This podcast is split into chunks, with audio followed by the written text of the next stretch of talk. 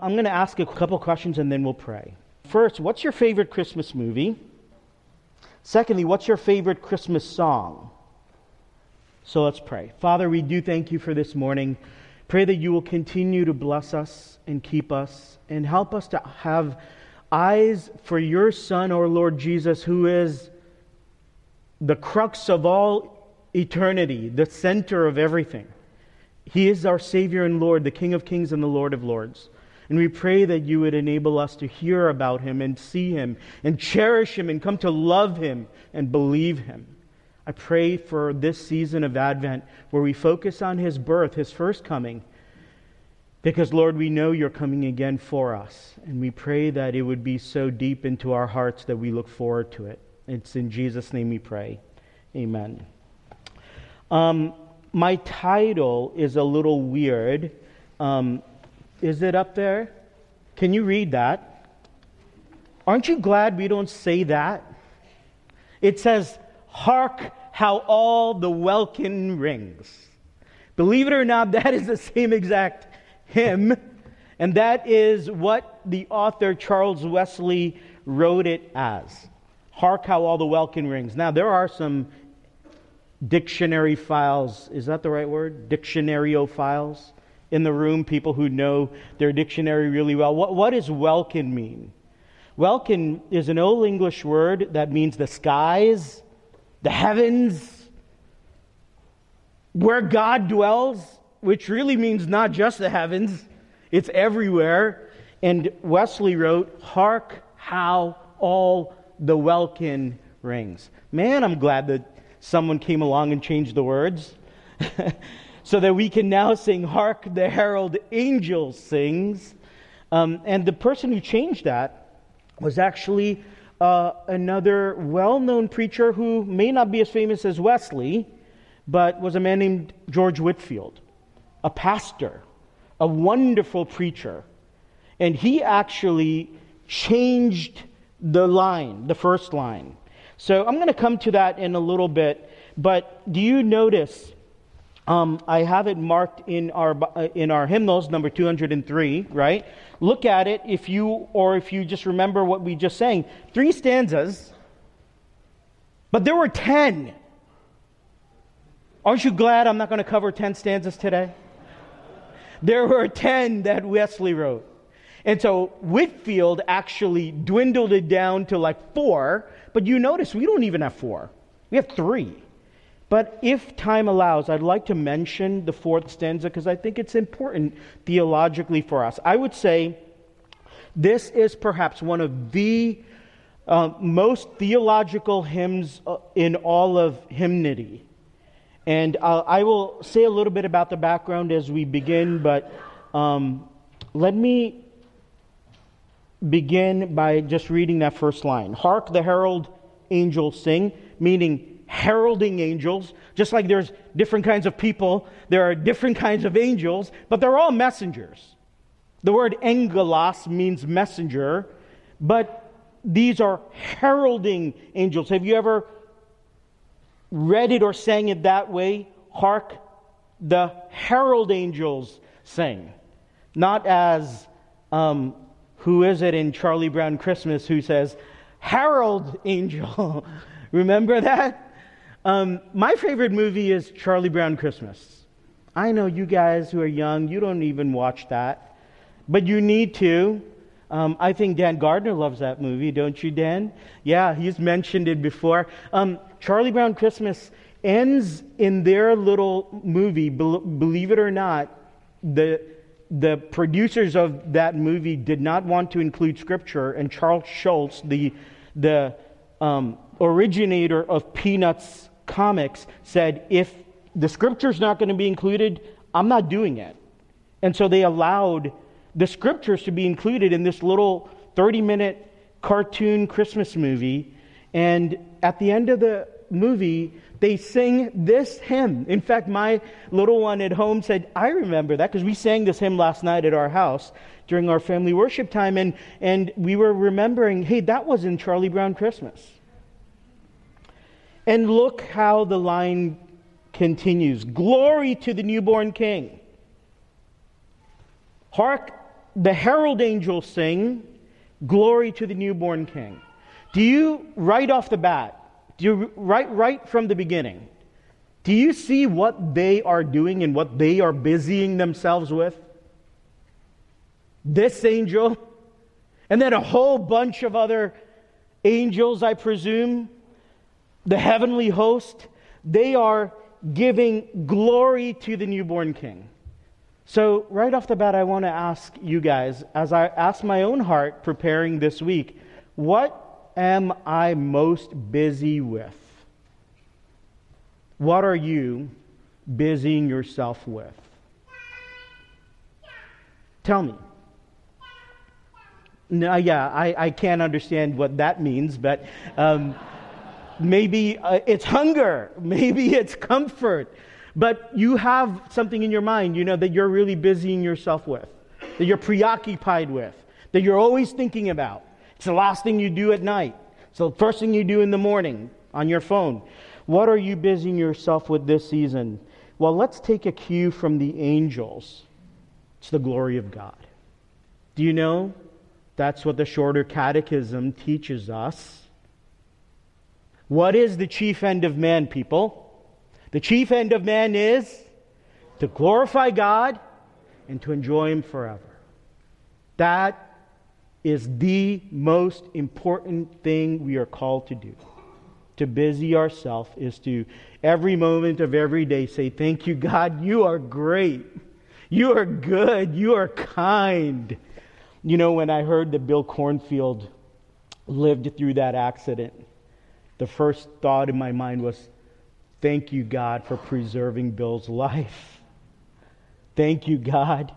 And you give glory to God all throughout your life.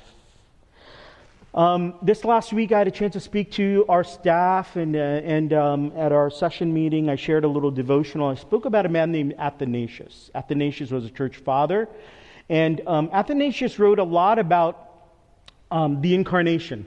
In fact, we just read the Athanasian Creed, which is actually not necessarily written by Athanasius. It's probably came afterwards, but there's a lot in it that sounds like the things that Athanasius would have said.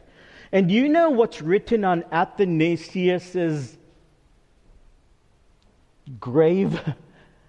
I found this very interesting. It's a Latin phrase that says Athanasius contra mundum. All right, you Latin people out there, what does that mean? Athanasius against the world. Do you realize that as a Christian, you are swimming the other direction? Because the world says, praise this, praise him, praise her, praise your wallet, praise the country, praise whatever. As a Christian, we are always swimming against the direction, and I love that that was on his gravestone. Athanasius contra mundum, Athanasius against the world. You know why? Because he was actually fighting heresy until the last days of his life. Well, this is the background story famous carol written by Charles Wesley. Charles and his brother John, you probably know, heard the name John Wesley too, were major instruments of the Lord uh, used during the Great Awakening in England. And on Sunday, May 21st, 1738, listen to this. After reading Martin Luther's commentary on Galatians, Charles was converted and he testified this way I now find myself at peace with God and rejoiced in hope of loving Christ. I saw that by faith I stood, by the continual support of faith. So Charles was converted on May 21st, and John was converted three days later. After their, their conversion to Christ, they, both these brothers, Charles and John, were filled with such a zeal for the gospel um, that they wanted to teach it and preach it everywhere. They were itinerant preachers, but they were also skilled in other things. In fact, um, you know, Charles was a poet. And so he loved to write about the gospel all of a sudden. But the Church of England thought that they were a bit of out of the ordinary in the ministry styles that they chose and kind of got close to their ministry. So you know what happened? As a result, these brothers started riding horseback and took to open air preaching in fields and streets and to anybody who would listen to them, little children out on the streets or anywhere. And history says that John traveled over, listen to this, 200,000 miles on horseback within England alone. And they were concerned about converts being discipled and started creating little communities called Methodists um, what do they call it? Methodist societies that eventually became a denomination, as you probably know. Well, um, John ended up, I'm sorry, Charles ended up writing more than guess how many hymns? 7,000. John, um, it says of him, there was scarcely a day in the 50 years following his conversion in which he did not set down some lines in verse every single day of his life and his last hymn was dictated from his deathbed when he was too weak to hold a pen. This hymn is thought to have been written approximately one year after his conversion. That was in 1738, and this was um, written in 1739. And the tune that we now have is by um, is, is a familiar one written by one of the master composers of the early 19th century Felix Mendelssohn. If you want to hear know, know more about that, ask Alex McDonald. I don't, I don't know as much about that. But um, here are the, the, the, the four stanzas that I'd like to give you some ideas about, and then if I don't finish, we don't finish. But you can dive into this on your own by meditating on the stanzas from a hymn book. Look it up, Google it, read it around the dinner table tonight. The first verse is the promised one has come. These are just some markers for you. The second is the eternal God dwells with mortal men. Um, the, the third one is, let's see if I have it. The third one is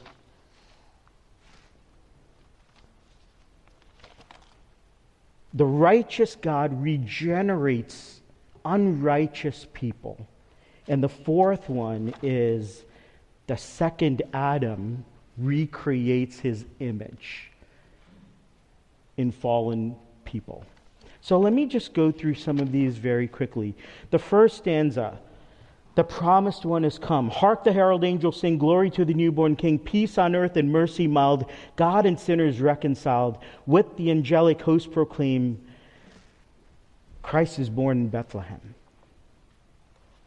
This is all about the angels coming and pronouncing some tremendous news, the best news possible.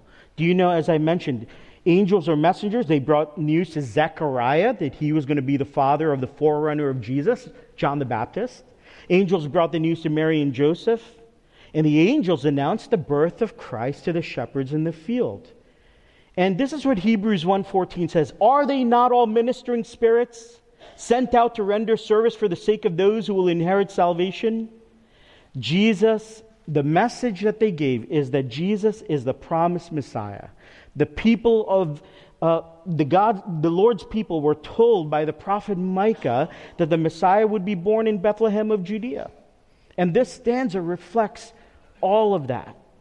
Um, the hymn first was written as a hymn for Christmas Day, but you can see how it has become so meaningful for any day, really, and especially all of Advent season. Now, think about think about some of these ideas with me.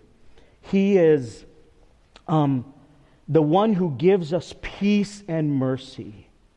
Right? When a king comes, is he often thought to come mercifully, or is he come to become, uh, he's coming to set things straight, you know, with terror?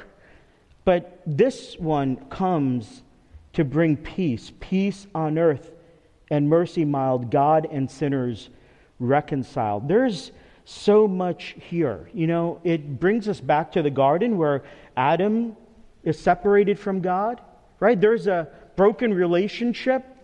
And what Wesley's really saying is this one, this promised Savior, comes to bring peace and he's merciful. He's kind. This king comes with peace.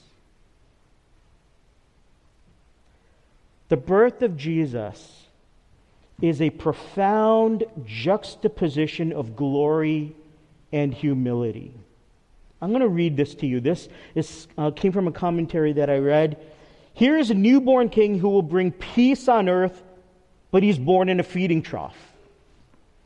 His arrival on earth is announced by a choir of heralding angels, but they are singing to shepherds in the middle of nowhere.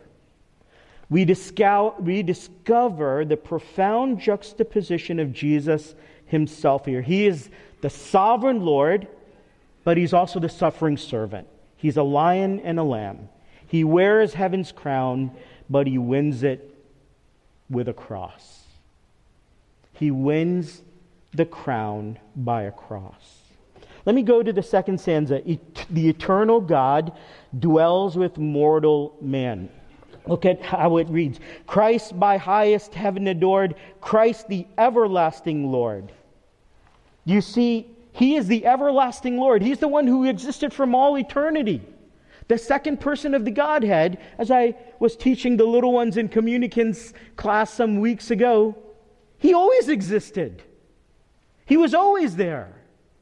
It says nothing that was ever made was made without him, without his hands. He is the eternal God. This is what Revelation 1 8 says I am the Alpha and the Omega. What does that mean?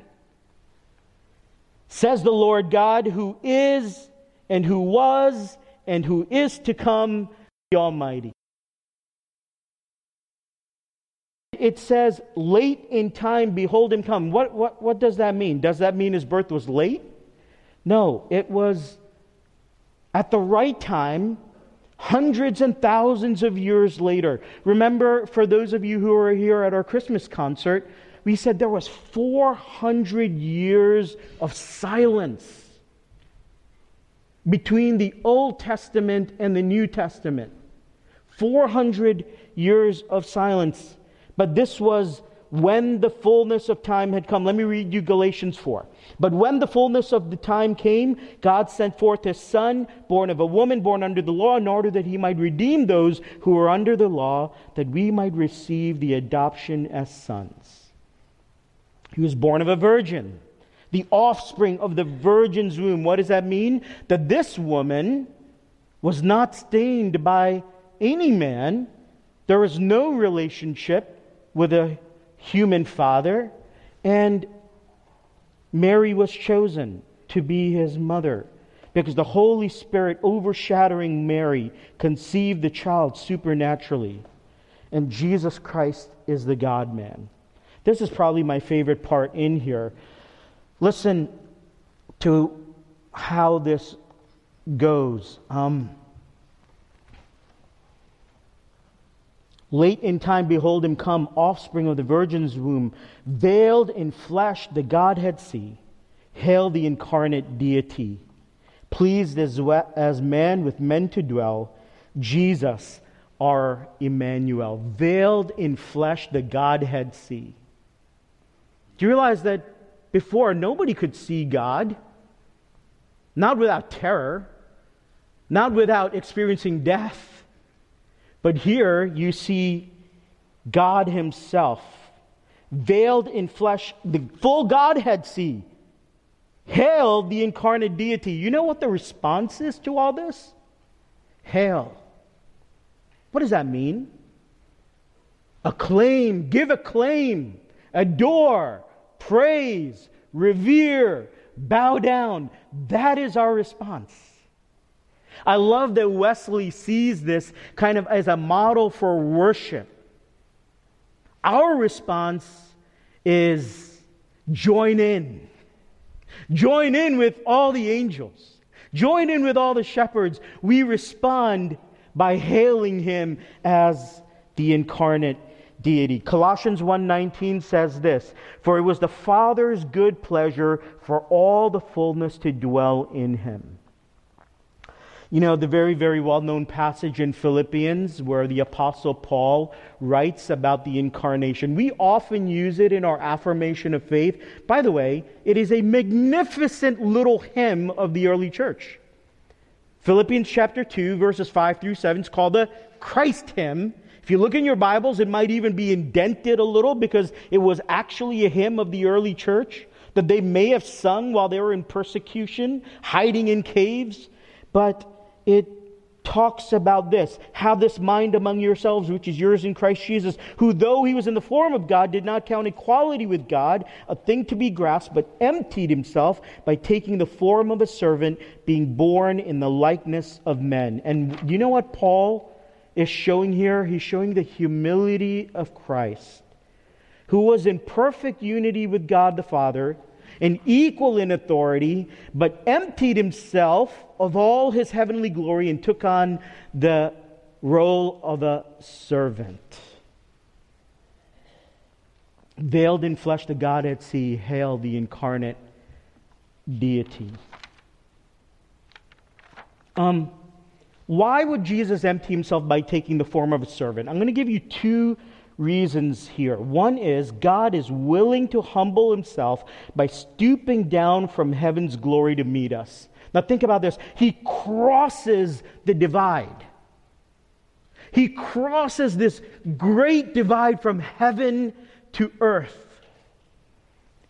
He actually came down to meet us. And then, secondly, God has now come to be with us in the most vulnerable way.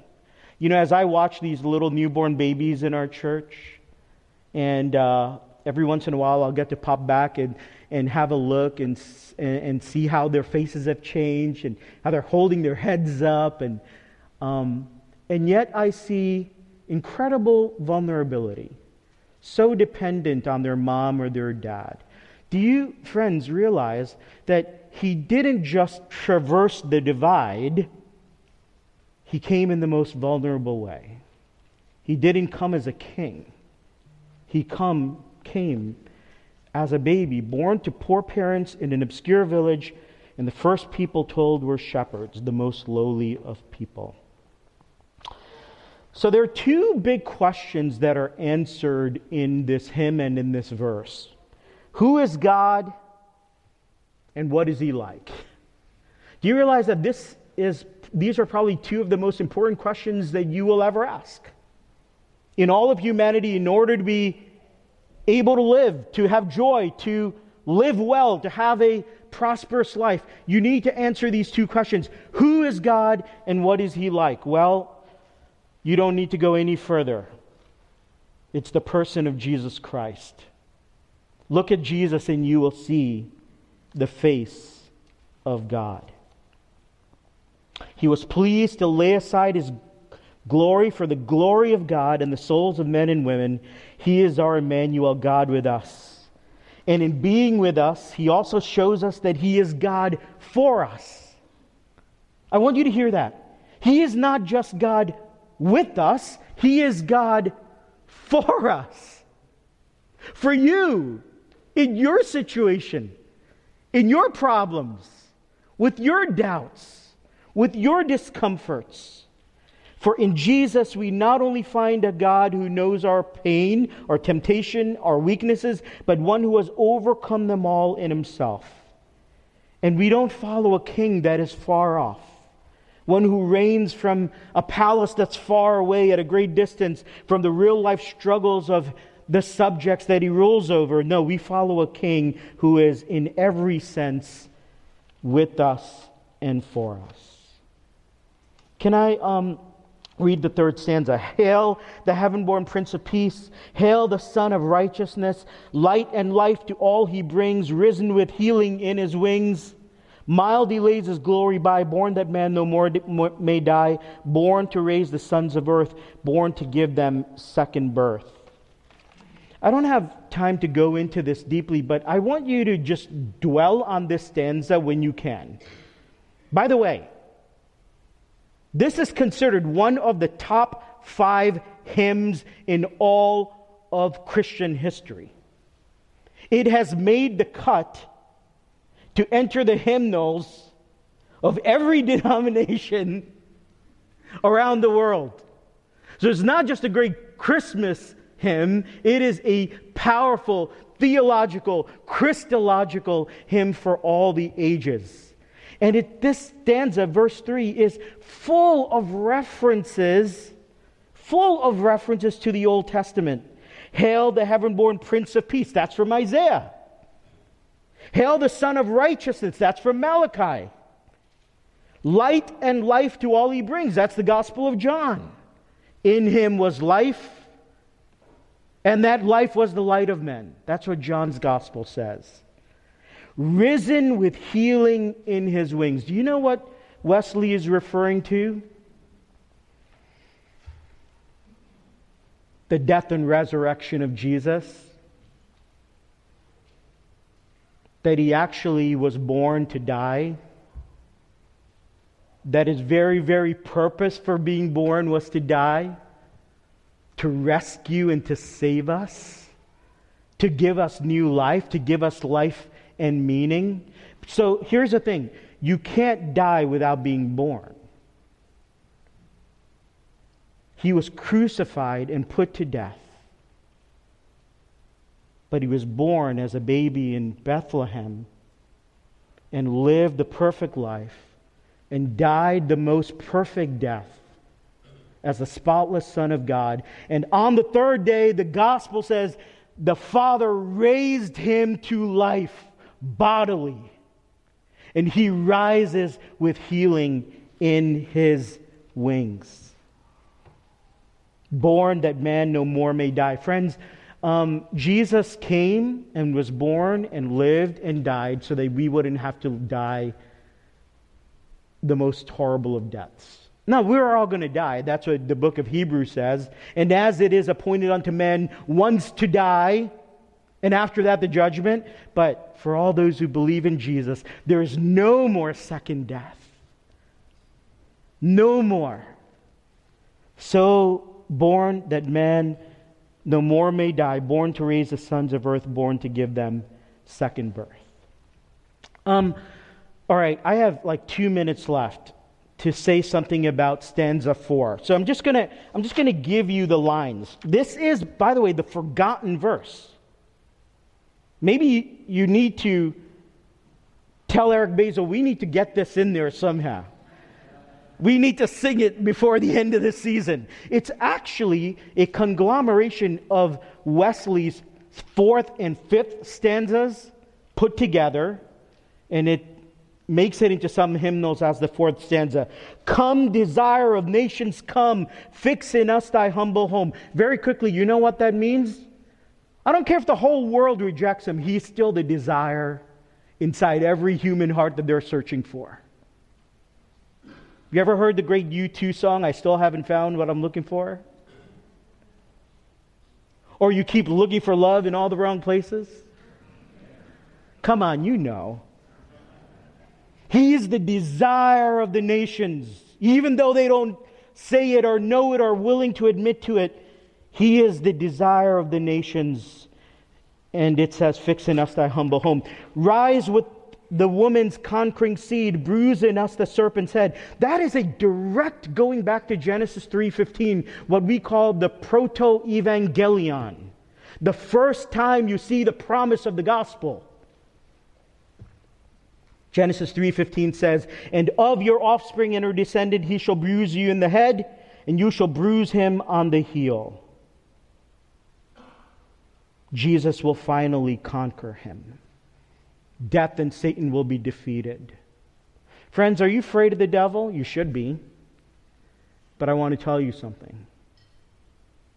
King Jesus is going to kill him. He's going to conquer him. There will be a final victory, and the whole world will know. Adam's likeness now effaced, stamp thine image in its place. Well, Adam messed up. But Jesus will not. Jesus is re imaging us into his own image, and day by day, we are looking more and more like Jesus, even though marred the image. And here's, here's the last part. Second Adam from above, reinstate us in thy love. Hark the herald angels sing. Glory to the newborn king. Jesus is the perfect Adam. Jesus now represents us, and everything that we have in Jesus belongs to us. And he says, wiping away everything that all the curse, all the messed upness. Jesus says, I am making as the second Adam. Hark, the herald angels sing glory to newborn king. So, can I just ask as I close where I started with, what are you busying yourselves with? Too much shopping? Too little sleep? I think of Mary, Lazarus' sister, sitting at Jesus' feet while all this busyness was going on, and Jesus says, Leave her right there. She has chosen the better thing. We are here for one reason and one reason only to glorify God every day in everything we do. In Jesus' name, amen. Father, we ask that you will speak these words deep into our hearts. Father, I pray that you will penetrate the hardness of our hearts and the things that we're running after, Lord, that are really just meaningless and worthless. Father, help us to have eyes to see you, the great King of all the earth. We are called as the nations to join in joyful, all in nations rise. I pray that we will worship you in spirit and in truth. And it's in Jesus' name we pray. Amen.